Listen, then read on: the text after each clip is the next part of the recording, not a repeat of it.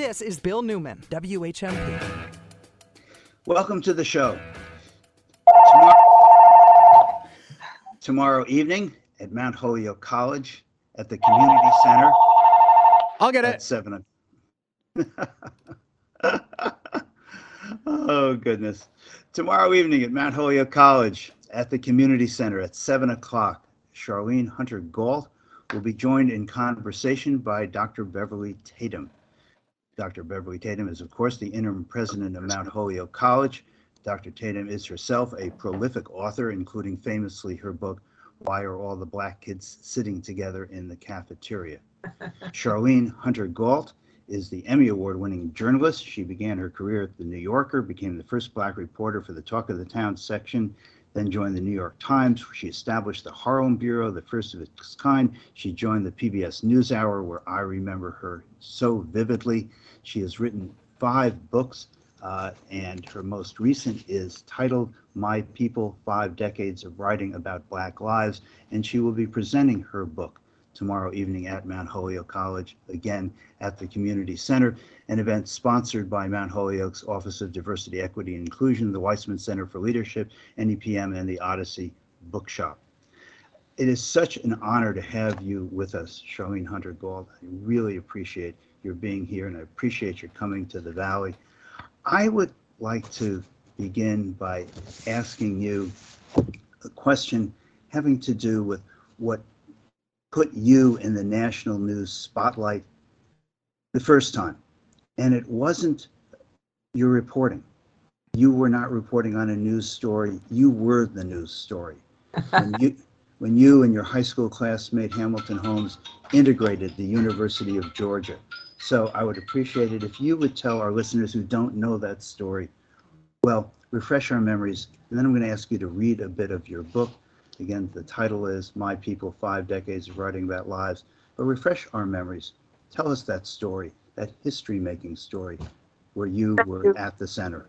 Thank you for your interest. Um, I, I was 19 years old, and Hamilton and I had been approached by some very activist uh, black men in Atlanta who thought that five or six years after the 1954 uh, Brown decision that called for desegregation of all public institutions, Georgia had just lagged behind. So they came to our high school, and we were chosen by our principal and by them to go downtown to one of the local colleges to apply so we could test the Brown v. Board decision outlawing segregation in schools. And we agreed and we went down there.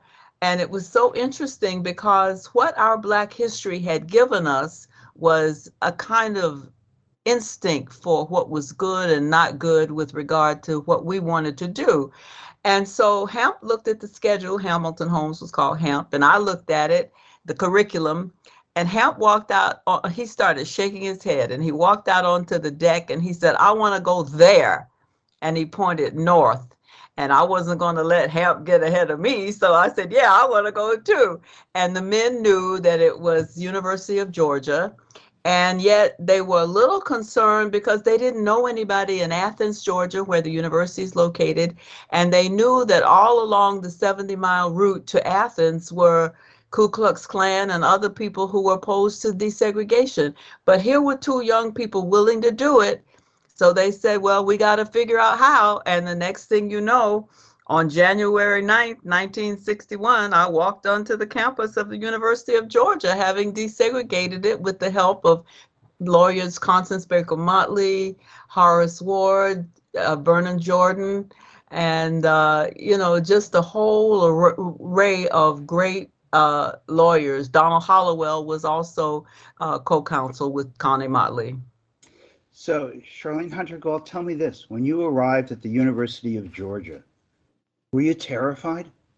No, I wasn't terrified. I was. Uh, Vernon was with us, and so was my mother, and uh, Hamilton's. I think Hamilton's father. Yeah. And so as we walked onto the campus, and they were yelling the N word, "Go home!" You know what that is? Rhymes with bigger. uh, you know, I was looking around for who they were talking about, honestly, because years ago, when our local uh, segregated elementary school in Covington, Georgia, used to have a fundraiser to make up for the deficits uh, suffered under segregation, including the uh, the books, the, the the the book, the classroom books that had the pages torn out. So every year they would hold a, a, a competition to see which family could raise the most money. That was to make up for the deficits at the school. But the winner would be either crowned king or queen. And that particular night, my family had raised the most money, my mother and grandmother, and I got named the queen. And they gave me a Bulova watch, which I thought was nice. But the diamond tiara that they put on my head, I guess it sort of instilled in something that helped me get through that mob that day because the notion that I was the queen took up residence in my head so that when they were yelling N word, go home, I was looking around for the N word because I knew it wasn't me because I was a queen. you also say in your book, My People Five Decades of Writing About Black Lives, you talk about your time as a child in the church and how that was important in terms of giving you a focus, a center, a core to be able to live through that experience and do it successfully. Could you tell us a bit more about that? Well, absolutely, because you know, I have a lot of identities, and one of them is as a PK. Now, some of you will know that means preacher's kid. And every summer, my mother used to send me to Florida to my grandfather, who was a teaching preacher known as the presiding elder. And my grandmother uh, was the saint. And so he would travel around the state teaching preachers and she would get me every day and make me learn a Bible verse. And I didn't want to do it. I was five or six years old. I was a Tommy girl. I liked to climb trees and eat mangoes from the trees. But she would grab me at some point and make me learn a Bible verse. And years later, at 19, uh, when I guess it was two or three years, two, two couple of days later after we had gotten into the university, the students rioted outside my dorm at night, and there were more than students, there were others who were not students.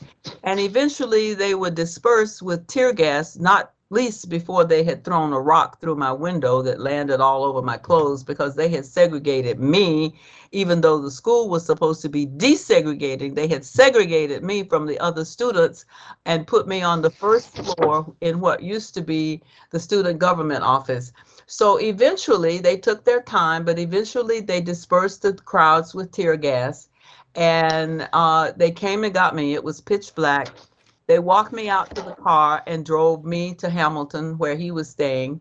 And the next morning, they took us to Atlanta, to, back to our parents. They were suspending us, quote unquote, for our own safety. So the reporters that next day said, Well, weren't you afraid to go out there and that, you know, you didn't know what was out there? I said, No. And they said, well, why not? And I never funk thought about it, but this was what my sainted grandmother had taught me. Yea, though I walk through the valley of the shadow of death, I will fear no evil. Thy rod and thy staff, they comfort me all the days of my life. And somehow that was part of the armor that has traveled, that has surrounded me, kept me safe all the days of my life. And so while I don't get into all of that when I'm reporting uh, my personal life, particularly, uh, it helps me, it has helped me cover wars and famine and Ebola and segregation and things happening these days in our country and in the world. So, yeah, my background uh, with my in the church has helped me through many a trial and tribulation.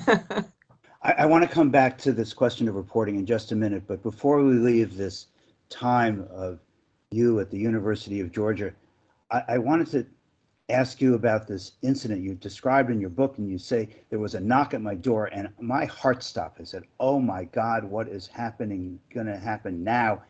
But it was actually a really positive thing that happened with these women who knocked on your door, and perhaps you could briefly re- relate that story with our to our listeners? Well, it has also helped me focus on, you know, what I think we need to be thinking about today, and that is who was it said, can we all get along? Because um, I'm sitting in this uh, segregated room on the first floor, And a lot of the girls were jealous because I had something they didn't have. First of all, I had a living room and a bedroom. Secondly, I had a full on bathroom. And third, I had a kitchenette. So they knocked on the door. I opened the door, and there were these three or four white girls and said, with bags, brown bags. And they said, Oh, we, we've come to cook dinner for you. Is that okay? And I said, uh, Yeah, sure. So they came in and they start talking while one was over at the stove, you know, figuring out what, you know, how to work it and everything. They began to say to me that they were there partly because they understood my history from a personal point of view. Now they're white, right? And so I said, personal.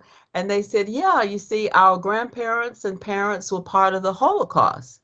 And I said, The Holocaust. And then they began to explain to me the same kind of degradation that had been uh, uh, regard how the black uh, Jewish people had been regarded where when they were growing up.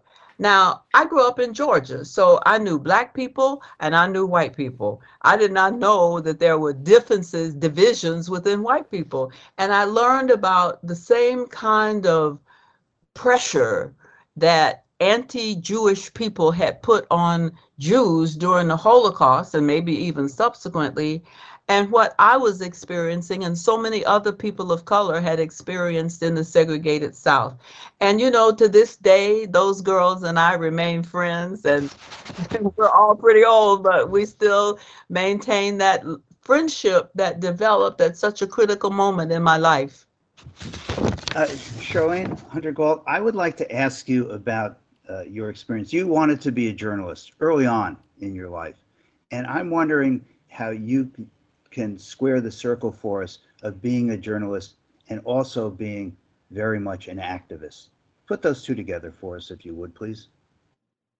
Well, today I don't consider myself an activist in the in the general sense of the term. Like I'm not up marching and calling for things but I do believe in trying to report the truth. You know, Jim Lehrer once said, my my former colleague and late colleague at the at, at the News Hour, give people good information so that they can do the right thing. I'm paraphrasing, but I've just felt like if people got good information, they would do the right thing.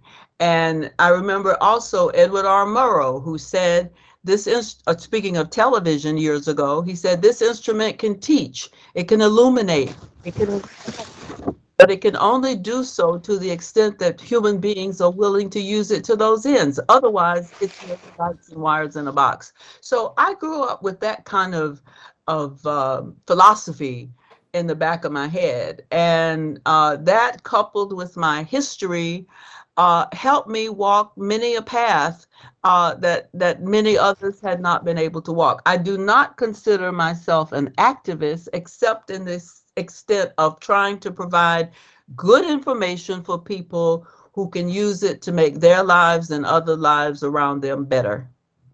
We are speaking with Charlayne Hunter Gault. She will be at Mount Holyoke College tomorrow evening, Thursday, 7 o'clock, joined in conversation by the interim president of Mount Holyoke, Dr. Beverly Tatum.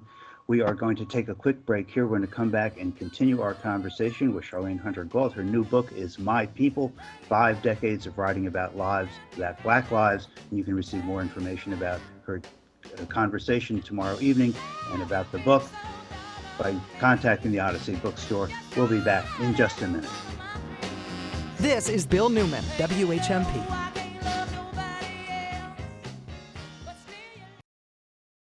Do you know what's happening this Friday at 9 a.m.? Is this week's Shop Friday Corsello Butcheria? Correct! They go on sale this Friday at 9 a.m. Corsello Butcheria, the Italian style butcher shop in East Hampton. The inspiration is a small family run butcher shop in Rome. The meat is from local farmers they know and trust. Stop in for steaks and sausages, chops or chicken, or just a sandwich. Corsello Butcheria in East Hampton. Get ready to save 30% beginning Friday at 9 a.m. The Shop 30 store at WHMP.com. If you are on the Eversource reduced electricity rate, whether you're on it now or you're eligible, you can tap into Co op Power's solar arrays and lower your electric bill. A new energy justice initiative allows 120 low income families to go solar, save money, and become owner members of Co op Power. Join Co op Power's 1,200 owner members building community owned energy. For details, go to the Co op Power website, cooppower.coop. Just as I was starting my medical training, I came down with an autoimmune disease that led to cancer. I needed a liver transplant. Fortunately, I got one from someone who registered as a donor. As a physician, I understand the barriers to organ donation. Some people think their organs are too old or just don't want to think about dying. But one organ donor can save up to eight lives. People who register as donors are heroes, and I'm here thanks to my hero. Be a hero. Register at registerme.org, sponsored by New England Donor Services. Pets and people, they belong together. They help us feel calm and loved with every tail wag, kiss, and snuggle. Dakin Humane Society believes in this bond, and your support keeps people and pets together. You provide resources so animals with medical issues can get the care they need to find homes. Our pet food aid program lets people facing tough times feed and keep their pets because you care. Dakin's many programs and services help companion animals and the people who love them. To make a gift, visit dakinhumane.org. Today, I'm convening this conference because I believe we can use these advances to do even more to make America stronger and a healthier nation, to achieve ambitious goals, and hunger in this country by the year 2030. This is a big deal. The President of the United States just announced to the world that ending hunger and promoting better nutrition in this country is a national priority. I think that's a good plan, and I think we can do it. Meanwhile, our neighbors have to eat today. The Food Bank of Western Mass is there for the over 100,000 neighbors who rely on emergency food each month. And if you want to help support the Food Bank of Western Mass, you can join the March for the Food Bank 13 Thanksgiving week. The federal government is making moves when it comes to fighting hunger, and the food bank itself is making moves. From Hatfield to Chicopee, you can move with us locally as we march from Springfield to Northampton on day one and Northampton to Greenfield on day two. March yourself, start a team, virtually march. Get involved, make some moves. Monty's March 13, making moves. Monday and Tuesday, November 21st and 22nd. Sign up now at montysmarch.com. This is Bill Newman, WHMP. We continue our conversation with Emmy Award winning journalist Charlayne Hunter Gault, who will be at Mount Holyoke College Thursday evening in conversation with Dr. Beverly Tatum, interim president of the college.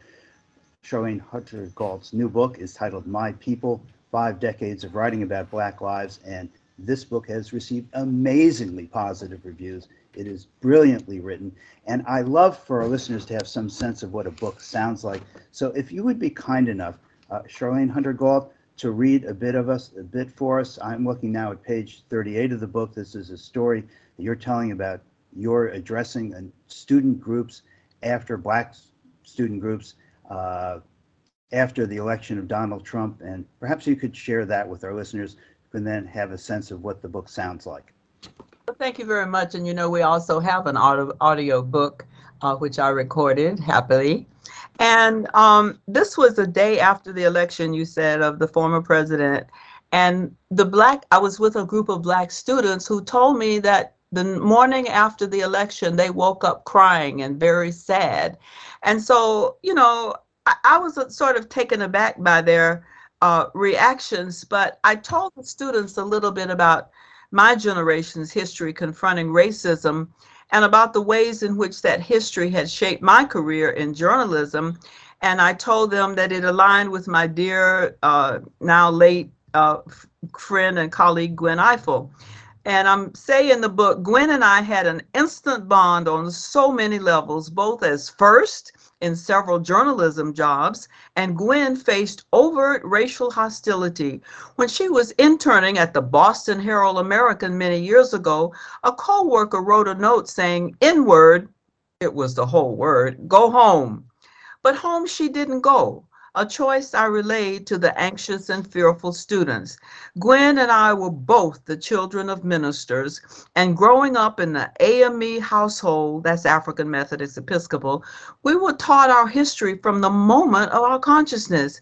It is a history that includes the pain and sacrifice of so many of our people in the past, from the slave ships to the lynching trees to the separate and un unequal schools, and the places where our parents, though paying customers, could not sit down to eat, to Charleston, where massacre surviving worshipers at Mother Emanuel, again AME, expressed forgiveness for the shooter, forgiveness for the shooter who murdered many of their own.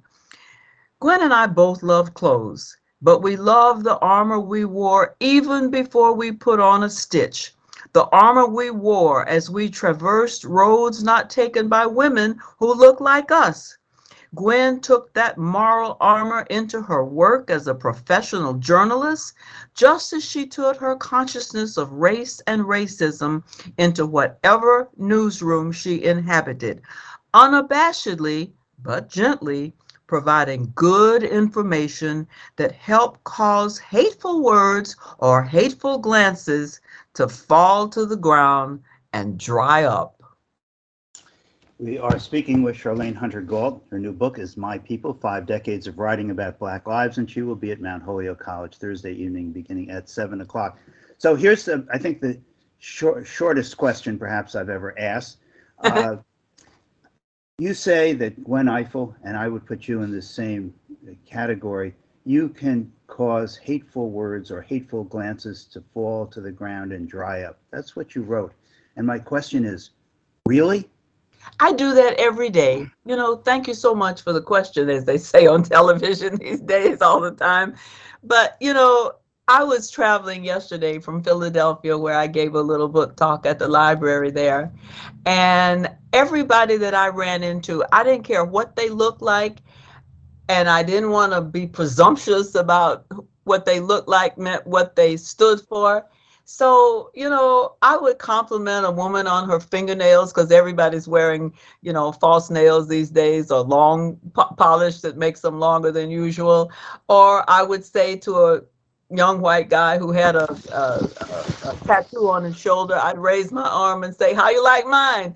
And I just see people kind of break down and sometimes be a little bit surprised. But I just, even with my mask on, which I wear all the time because I'm too old now to be concerned about whether or not somebody has or has not had their vaccine, but you can see through my mask my face. And I like that because I like smiling at people. And it seems to sometimes surprise them, but sometimes it seems that they're grateful for it because they sometimes smile back.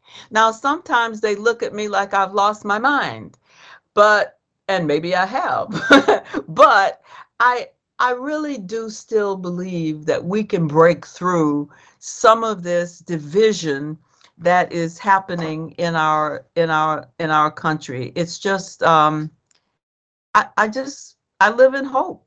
That's that's all there is to it. And um, you know, I read somewhere the other day. I can, I wrote a note, and now I can't find the note. But it stressed. It says the struggle has many paths. Each generation has to make its own bed. And so I, I'm hoping that when I see the younger people who are not wearing masks or who kind of look at me funny because I'm wearing a mask and I wave or I, I do something that I hope says to them, look, I'm I'm I'm just like you in so many ways. And sometimes I get through and sometimes I don't, but I'm gonna keep on keeping on trying. Okay, help me out. This is a time of I think an enormous wave of anti Semitism, of pushback against uh, people of color. Your book is titled, subtitled Five Decades of Writing About Black Lives. Do you really think that the last 50 years reflect a movement towards greater uh, acceptance, greater humanity, more uh, people coming together, or is that just an illusion? Well, it's often the case. Uh, I wrote in the Vineyard Gazette here in Martha's Vineyard, what goes around comes around. And I, I was in Italy and I saw King Herod, uh, uh, paintings of King Herod banishing the children and being evil to their parents. And, you know, I just, I feel like the phrase more perfect union is so appropriate because those of us who have digested our Constitution as well as our history, which Henry Louis Gates is helping us to understand, particularly the Black history uh, in all of the work that he's doing in public television and elsewhere. But, you know, we look around, we look at our history, and we see that we have achieved. We see that we have. I was talking to somebody about Atlanta the other day, and I said, well, you know, Atlanta has its problems, and particularly now, Georgia is really challenged in this current election. But Atlanta, I can't even count the number of black mayors who were elected, the number of my friends who served in the civil rights movement protesting racial segregation, who served on Atlanta City Council. Um, there has been progress. If you look at Forbes and some of these other magazines that show uh, the the wealth among uh, uh, Black people and people of color, um, and also increasingly women. And if you look at television, there seems to be a new consciousness about bringing more diversity into the newsrooms, the print ones as well as the ones uh, that that show people behind the camera. Uh, more diversity women, more diversity LGBTQ people, more diversity men of color. And the interesting thing is that, um, you know, I, I think that the one problem remaining is that the decision makers, while they are making decisions that do increase people of color on camera and off, it's the decision making level that needs to be a little better reflected of our total community because the consciousness of our people we bring in a way that well, we had a lot of people, white and black and other colors, involved in the civil rights movement. And I never want anybody to forget that white people also died for us. Uh, Goodman and Schwerner and Viola Liuzzo and people who traveled with John Lewis on his first interstate uh, uh, protests to try and get rid of segregation on interstate buses. There were black people and white people who signed their wills before they left Washington, D.C. on that route because they thought that they might come up against the kind of hatred that would take their lives, and many did. So I don't like generalizations about black people and white people. In fact, in my book, they're they're white people as well as black, as well as my people, because they are my people. Uh, uh, Lucy and Sheldon Hackney, you know, he was president of Tulane at one point, and uh, Lucy's mother helped Rosa Parks get off, get out of jail after she protested segregation on the bus. So they are my people too. And so I've now forgotten the question, but but I'm hoping that um, we look at our history and we see that it's been a challenging road, but we have often met those challenges and we will because we have a new generation and I'm uh, of activists and I'm calling for a coalition of the generations. Because I think that my generation, I don't mind saying I'm 80, my generation uh, people like Charles Sherrod, who just passed away, his uh, his obituary was in the New York Times. I recommend everybody read it because he was a civil rights activist who believed in the involvement of all people, no matter their color. And so I'm saying, let's read our history and let's use it as a way to inspire us to to come together uh, younger people coming pe- to people with a little bit of experience like me, and there are still others who are around who were part of the civil rights movement. And also, it's recorded in history. Read that history so that you know that you you may be fighting a fight that's challenging and difficult, but we've overcome in the past.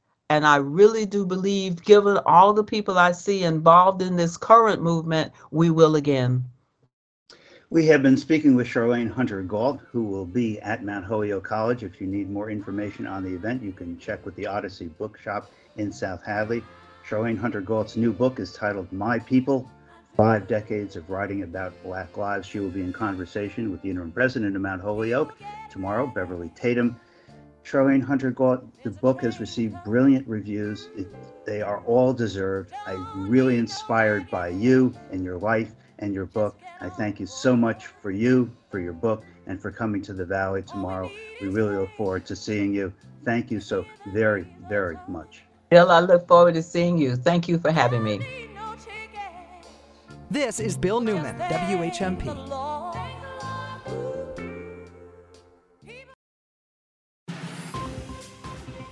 For WHMP News, I'm Jess Tyler. Senator Elizabeth Warren and Congresswoman Ayanna Pressley were in Springfield last night to encourage students to sign up for the Biden administration's student debt cancellation plan, despite that plan currently being on hold after a ruling from an appeals court. Warren says this could be a life changing opportunity for many. We got to get everybody signed up because this is a way that we change America. In Massachusetts, over 813,000 borrowers stand to benefit from the program. National Grid is pledging a combined $1 million to organizations that help with fuel assistance during the winter months. The funds will assist customers and small business owners in need through United Way Partners and the Massachusetts Good Neighbors Energy Fund. Residents in need of assistance can also call 211, the free information and referral hotline operated by the United Way, which helps people find programs that support needs such as food, housing, and utility assistance. Applications for assistance are open beginning November 1st and run through April 30th of next year. Expansion on the Tilton Library in Deerfield is moving forward. Residents approved the additional funds needed during a special town meeting on Monday. The next step is a special election for a debt exclusion vote, which will take place in early December. Voters authorized 12.3 million to be appropriated for the project. The library also received a $4 million grant through the Massachusetts Board of Library Commissioners in July that requires a matching contribution. The library is still looking to raise an additional 2 million for the project. Clouds, showers, drizzle, kind of clammy again today with a high of 64 to 68. Scattered early evening shower, then clearing, an overnight low of 50 to 56 tonight. Mostly sunny and breezy tomorrow, 64 to 68. Sun cloud mix, 50s on Friday. The weekend looks dry. I'm 22 News Storm Team meteorologist Brian Lapis, 1015 WHMP. This News Minute is brought to you by our partners at Holyoke Media. Yo soy Johan Rashi Vega con la síntesis informativa de Holyoke Media. Un tribunal federal de apelaciones ha bloqueado temporalmente el plan de condonación de préstamos estudiantiles del presidente Biden, lo que impide que se borre cualquier deuda. Pero la administración está alentando a las personas a continuar presentando sus solicitudes. El fallo que ocurrió el viernes por la noche se produce menos de una semana desde que se puso en marcha el portal de aplicaciones. Ya se han registrado casi 22 millones de personas, más de la mitad de los prestatarios que califican. La administración podría haber comenzado a procesar solicitudes y cambiar los saldos de los préstamos a partir del domingo. El bloque fue emitido por el Tribunal de Apelaciones del Octavo Circuito de Estados Unidos, que está considerando una moción de seis estados liderados por republicanos para detener el programa. La secretaria de prensa de la Casa Blanca, Karine Jean-Pierre, dijo que la orden temporal no impide que los prestatarios soliciten alivio y alentó a los prestatarios elegibles a hacerlo si aún no lo han hecho. Según Jean-Pierre, la decisión judicial no impide que el gobierno federal revise las solicitudes ni prepare documentos para los administradores de préstamos. Se espera que la Corte Federal de Apelaciones anuncie un fallo esta semana. En otras informaciones, los puntajes en una evaluación nacional de lectura y matemáticas se han desplomado en los últimos tres años tanto en Massachusetts como en todo el país. El Estado ha promocionado durante mucho tiempo su desempeño en la evaluación nacional del proyecto educativo que a veces se denomina la boleta de calificaciones de la nación. Durante décadas, los estudiantes de Massachusetts han obtenido consistentemente las puntuaciones más altas de la NAEP o cerca de ellas, pero los últimos resultados del Estado en matemáticas y lectura muestran una marcada recesión a nivel nacional desde que se administró la prueba por última vez en 2019 antes de la pandemia. Yo soy Johan Rashi Vega y esta fue la síntesis informativa de Holyoke Media a través de WHMP. This News Minute has been brought to you by our partners at Holyoke Media.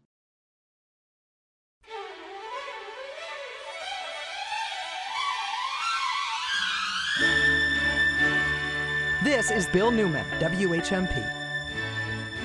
It's time for our monthly segment, Sex Matters, with Dr. Jane Fleishman, our resident sexologist. And the eponymous host of the show has probably thought wisely of today's theme and decided to bail out for the second half of the show. I so can't believe he left me. I can't believe it either. So joining us is the Northampton Radio Group's own Joan Holiday with Dr. Jane Fleishman, and we are going to be talking about what, Dr. Jane? Well, first of all, I just wanted to welcome Joan to Sex Matters. We've never had Sex Matters before. No, we have not. I'm excited.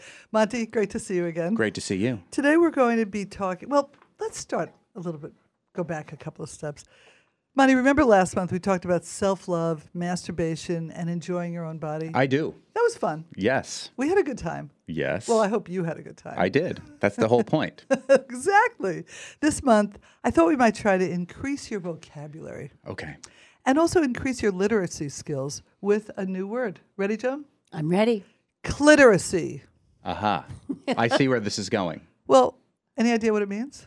Literacy about a specific part of the female anatomy. You are brill- you are one brilliant host. That was an e- that was an easy one. You teed that one right up for me. Well, cliteracy, actually, if you want to get a little bit more specific, because, you know, now that I have been to sex school, I've learned a lot more. It's the ability to kind of read someone who has a clitoris, generally a woman. And it's an essential skill for any man to possess in a relationship or any woman who's having sex with another person with a clitoris.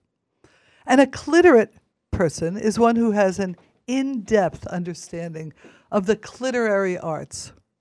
Did you come up with all these? I tried. Okay. Just checking. So the clitoris, you know, Monte and Joan, it doesn't get much press. Most of the time, people talk about vaginas. That is, if they have one or if they want to be near one. And even the amazing Eve Ensler, who wrote and toured the amazing play uh, Vagina Monologues, she took it all over the world, and people have been putting this on in you know all sorts of venues. She didn't really talk about the clitoris, but I like to use the term vulva, V U L V A, to represent the vagina, the labia or the lips, and the clitoris to be more inclusive.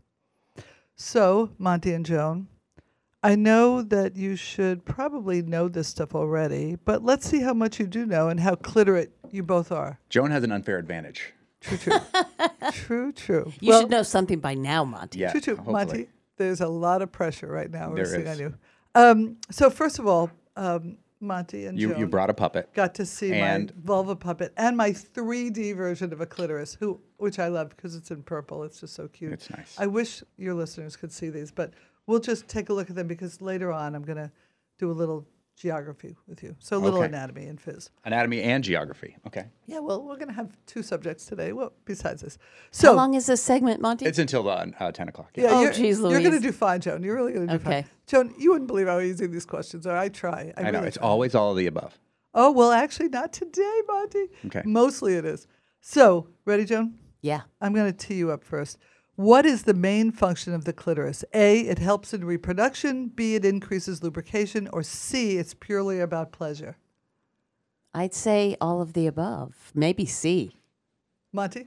Uh, well, I'm going with C as well. C, it is. C is for clitoris, And- and, that's good enough for me. Oh my God! And Uh-huh. we're back on Sesame Street. I, I am not Monte. awake yet. Okay, so Joan, you know, a lot of people think all sorts of things about this, but in fact, it's the single organ in the entire human body that is devoted 100% to pleasure. In any type of human body's body. Absolutely. Wow. Amazing. And it counts as its own organ. Exactly. It doesn't do anything for anything else. It doesn't help you make babies. It doesn't help you get wetter. It doesn't do anything else except give you a lot of joy. So it's responsible for feeling sexual stimulation, sexual sensations when there's stimulation, all sorts of ways that you can be stimulated. And often it can lead to an orgasm. And remember what I've said a lot on this show doesn't always lead to an orgasm. Totally okay. Whatever your body works. Okay, let's try another. one. Monte, you're up next. Ready? Okay. Where is the clitoris located? A, behind the anus. B, between the anus and the vagina. I told you I'm making it real easy. And C, right above the external opening of the urethra. I'm going right there. You got it. And He's you know, pointing at the puppet. Once The- again, C. Yes. pu- yeah, it is C, C. it's for clitoris. Right, And that's and- good enough for me. he got he got the point. The great thing on the puppet is that there's a little hood that you can pull back, and there's a string where you can move the clitoris. Does that part puppet have a name? Yes, her name is Mulva, the I- vulva. I like it. Hi, hi, Joan. Did you make this? Hi, pu- Where did this puppet oh, come oh, from? no, I couldn't make. This is so beautiful. This puppet I had to purchase at a wonderful sex toy shop in Brookline called Grand Opening, which is also Oh, a great that's name. for a fantastic. Although I think soft opening would have been better. I've always appreciated Ah, when ra- yes. places have a soft opening I before their grand opening. I love that. And, you know, for a lot of people who don't get hard, a soft opening would be wonderful. Exactly. Good point. So, actually, we're going to talk about It's getting gold, hard. purple, rose pink, and black. By I know, the way. and also it has little tiny fake pearls on it, and it's satin and velvet. Gorgeous. And you can play with it if you'd like, Joan. Sure. Okay. That's okay. I have my own. okay, okay. All right. So um, we're doing really well. Um, true or false? Ready, Joan? Yeah. The clitoris and the penis share similar erectile tissue structure. True or false? True. Monte? True. Oh, you guys are so smart today. Yeah! 100%. One of the most interesting facts I learned in sex grad school, and you know, I learned a lot of cool stuff in sex grad school, was that, and you know, when you go to school for sex, you learn all sorts of things. But the spongy tissue that gets erect right here, I'm pointing to the, the nub right here at the top, when the blood flows, when it's stimulated, is called the corpus cavernosa. And it's the exact same tissue that becomes erect both in the clitoris and the penis. Is that cool or what? But that's interesting though, because you just said that the clitoris is the only organ in mm. any type of human body that's specifically for pleasure. But so then in a usually male human body, is it not? Well, the, the- Well, yes, but reproduction. well, no, well, no, yeah, no. it's got mu- it's like a Also- Swiss Army knife on the male body. True, and also if you're think like if I just hold this little part of the mulva out, that's the the the top of the clitoris, the glands. The penis has a little opening, Right. right, for the urethra. So there's another function for that tissue, for that organ. So it's not the sole function, not but it's definitely function. deeply embedded into the function. deeply embedded into pleasure. Maybe Let's we go should. there. That's a good place to take a break. You know what? We can talk about the penis later. Now, what starts with the letter C? Cookie starts with C. Let's think of other things that starts with C. Uh, ah, who cares about other things? C is This for is Bill. Newman, That's good enough for me. C is for cookie. That's good enough for When it's happening here in the Valley, we're talking about it. We have a very unique and lethal combination of emboldened white supremacy in this country and unfettered access to guns. We need to keep talking about the intersection of white supremacy and guns. Guns are used in order to, you know, elicit fear and power and control uh, by white supremacists, and it's not an issue that's going away easily. 1015, 1400, and 1240. We are the Valley. We are WHMP. Life moves fast, and kids move at the speed of life. Well, Franklin First is here to help you and your kids stay in control. With Franklin First Federal Credit Union's Teen Checking Program, your teen can manage their money and stay on the go while you enjoy peace of mind. Conditions apply, so see your Franklin First professional for details and requirements. Or start at franklinfirst.org. Franklin First Federal Credit Union, member NCUA. This is uh, from Rioja, and this is the Tierra. That means earth.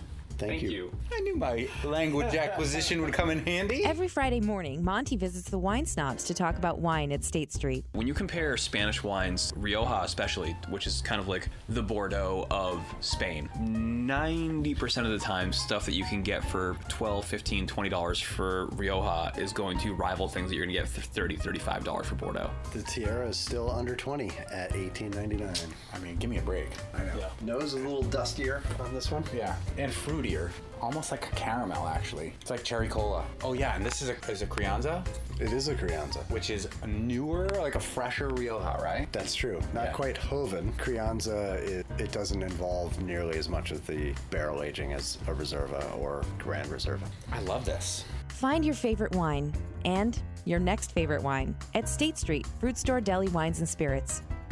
Hi, this is Jessica from Fitness Together. I meet clients every day who tell me that as the number on their scale grew higher, their self esteem dropped lower, and going to a traditional gym absolutely terrified them. Here at Fitness Together, we'll work with you one on one, either virtually or in one of our private suites in Amherst or Northampton. We'll help you set and reach your fitness goals, and most importantly, smile every time you look in the mirror. Fitness Together in Amherst and Northampton. Your self worth is worth fitness together.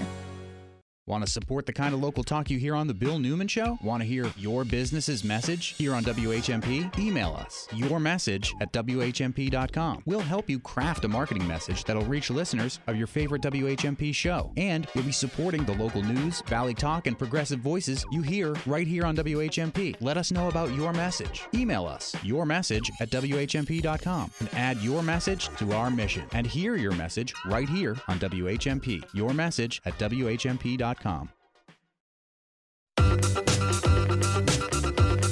This is Bill Newman, WHMP. And Bill Newman has graciously Left the studio. left the studio Graciously, in a cowardly fashion. so that we can talk with Dr. Jane Fleishman for our regular monthly Sex Matters with Dr. Jane Fleishman with special guest Northampton Radio Group's own Joan Holiday. And we are talking about the clitoris today. It is anatomy, it is science, and if it happens to also be fun and funny, all the better. There you right. Since it's science, it can be on the radio. Sure. Yeah, and we can say all these words, and you're not. gonna There's nothing trouble. wrong with the words. We're not using anything untoward. It's anatomy. Exactly. So let's actually do a little bit more anatomy. We got one more question. True or false? Back to the clitoris. We're not going to talk about penises today, although I could bring in the penis puppet. We could talk about penises because No, that's, that's a lot of fun. In fact, somebody in my field just wrote a book titled something like The Existential View of the Penis. I thought, wow, okay. I got to read it. I have to read it too, I guess. Okay, uh, back to the clitoris. True or false? Does size matter? In what way? I'm going to just say false. I mean, does size matter? No, is There the you answer. go. False. Of you would have to course. say Yeah. size matters. I tried has to be- trick can't you. be- It can't be a yes or no question. Right. And be true or false. You have to pick one. Right, because it's not. You remember, the clitoris is not a button. It's actually more like an iceberg, not in the cold side of it, but mostly that it's unseen. And here's the amazing part: the outside part is called the glands, and there's a little hood over it. As you can see, Monte and Joan on yes, my vulva puppet. Sorry, Mulva. listeners. Mulva the vulva. And mulva, I'm pulling back the hood so you can see the glands, but it can get big or not so big, and it just depends on the person because we're all different. And there are other parts of the clitoris that you don't see at all. So let's go through it, okay? Now I'm going to turn to my little 3D version, the little purple Yeah. version of the clitoris with the amazing long legs. Whoever knew? Whoever knew a clitoris had such long legs? It looks So- like some sort of um, dancing dinosaur. It looks Don't- like a brontosaurus know. with its Don't be af- back legs in between its front legs. And it's got four legs. and it's and it's Right. purple. This But don't be particular one. afraid, though, because the legs are inside. Totally. The legs are inside the labia. It's not some weird looking thing that Right. you're like, what? I've never seen that. Right. like I right, I had to bring both things so you could understand where it goes. That's the cool part. People think it's just the glands, just the part that you can see. So beyond the glands, let's just go through it because I know that you're dying to know this, Yes. listeners. There's the body, the corpora, and it's located behind the glands. So think of it as the top of a wishbone that isn't divided. And the body extends downward and branches off to form a pair of legs. They're called the crura. Joan, would you like to hold the legs? Thank Sure. you. So the crura are two legs that extend from the clitoral body. They're the longest part of the clitoris, and together they form a little V of the wishbone and surround your vaginal canal and the urethra, the tube that you know carries the pee out of the body.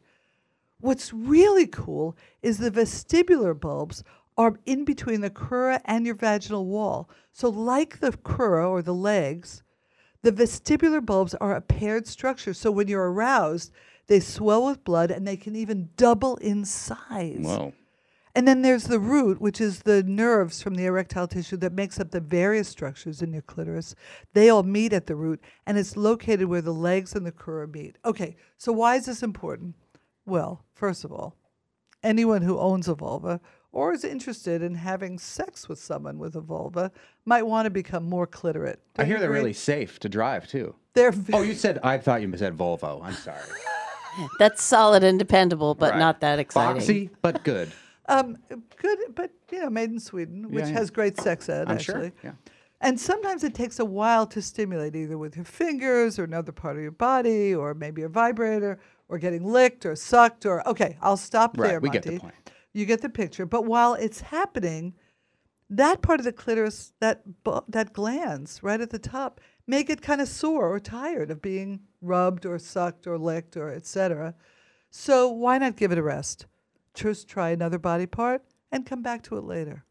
And check in with yourself if you're masturbating or with your partner if you're rubbing them because if you're having sex with them, you want to make sure that it's still really fun. And if it takes a little bit longer, you want to try to back off a little bit and see where they're going. And the other thing is that there may be different parts of the glands that feel really good. And you'll, almost like a clock, ask yourself or your partner 12 o'clock, 3, 6, 9, where are we going today? What feels better? And another important thing about the legs of the clitoris, which is, by the way, a really brand new uh, anatomical discovery the last 10 years. Oh, really? Yeah. The last 10 years? How did it take so long? Because nobody studies the clitoris. It's the second, you know. Nobody what- studies women, I mean, in history. There you go. Wow. There you go. And in fact, most sex researchers study dysfunction rather than pleasure. So why study the clitoris if it's all about pleasure? But most women don't have an orgasm through penis and vagina intercourse. In fact, it's only about 25% of all women have reported that. The rest have an orgasm through stimulation of their Repeat clitoris that. I think that's an important thing for people to know. less than uh, well about a quarter of all people with a vagina, mostly women, can have an orgasm through penis and vagina intercourse. So that means 75% get it another way. Right. And what's really interesting is maybe that 25% when there's penetration in the vaginal canal, there's also stimulation of the legs of the clitoris Because those are lining the also vaginal canal. part of the Isn't that pleasure center, the legs Right. too? The Right. legs are also part of that erectile tissue. Mhm. So interesting, right? So that's the latest research that has really indicated that we've got some work to do. So those of you in the listening audience, start experimenting. Find out what you can what you can learn about your own discoveries. If scientists only found those legs 10 years ago, I shouldn't feel so guilty about it. I don't think I mean, they have been guilty of- dissecting cadavers for You know what? centuries. Guilt has nothing to do Monte, with it. you have Monte. been feeling guilty about so many things. So I'm Catholic. It's He's my Catholic. job. I know, but remember, if you want to find out what feels good to the person you want to have sex with, ask them, and not when you're lying in bed together. You know, have a horizontal conversation about sex. Try having those conversations vertically, fully clothed, before you lie down. And remember, one last thing, Monte, the clitoris has one purpose and one purpose only. So enjoy it. Love it. Jane Fleishman is our resident sexologist, Dr. Jane Fleishman. She joins us every month for Sex Matters with Dr. Jane Fleishman. And Bill Newman wisely bowed out of this conversation this morning, but was uh, aptly. He called me last night and said, Please, Joan, get me please, out of this." please come and do this for me. Thanks, Monte. Thanks, for being Joan here, Joan. Holiday for pinch hit for pinch hitting for uh, Dr. Newman. We will talk to you again tomorrow. Mulva says bye.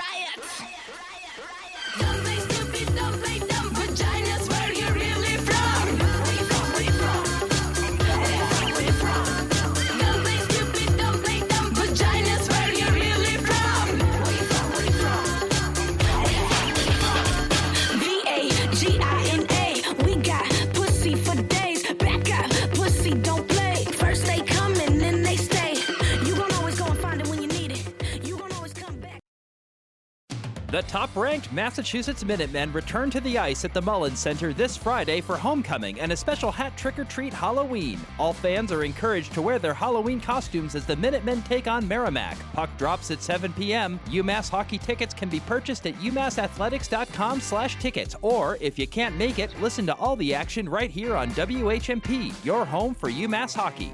1015, 1400, and 1240. WHMP. There's nothing like being in the same room at the same time, sharing your experiences with other women. At Cancer Connections Breast Cancer Support Group, we can laugh or cry. With our burdens lifted, even for a little while, we can go back to our lives better able to handle dealing with cancer and all it entails. Go to cancer connection.org to learn more or to donate today. Cancer Connection relies on local donations to make its services free of charge. Live and local news and talk for Northampton and the Valley since 1950. WHMP Northampton. WHMQ Greenfield. A Northampton Radio Group station. It's 10 o'clock.